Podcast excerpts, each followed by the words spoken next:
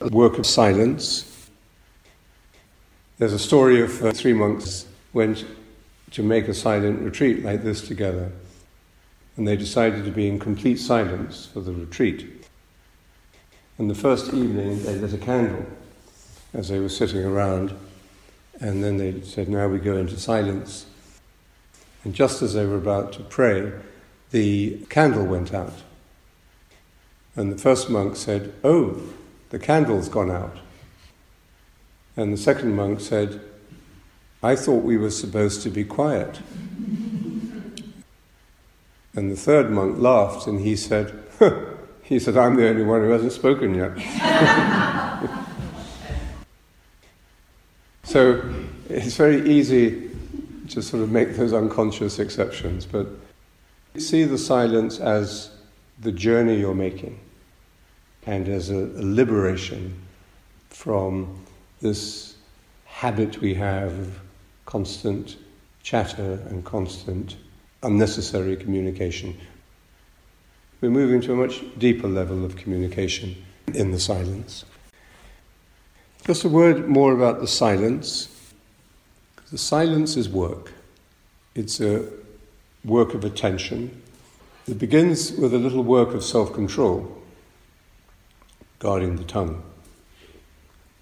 It then takes us into an interior dimension of, of silence, is the laying aside of thoughts. So it's both inner and outer. That's why we keep a physical silence and don't speak, so that we can move beyond that first phase into this interior work. It's personal and it's communal at the same time. We really understand what it means to live in community when we agree to live in silence because any one of us could disturb the silence. It's one for all and all for one. It's a fragile as well as a very powerful energy. It's the tongue and the mind. It's physical it, and it's digital. It's difficult because we're really symbiotically related to the digital world now and communication. So take that seriously. And there will be some withdrawal symptoms, but you'll feel better for doing it. And it is solitary, the silence, but it is also loving. You'll know, as many of you have already discovered, there is a real love to be found in that deepening silence. This is what the cloud of unknowing says about this work. Lift up your heart to God with humble love and mean God Himself, not what you get out of Him.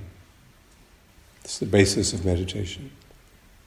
We're turning towards God as the giver, not for what we can get out of God.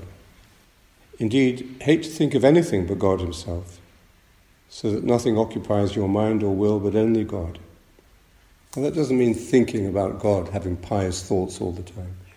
It means setting your mind on God's kingdom before everything else.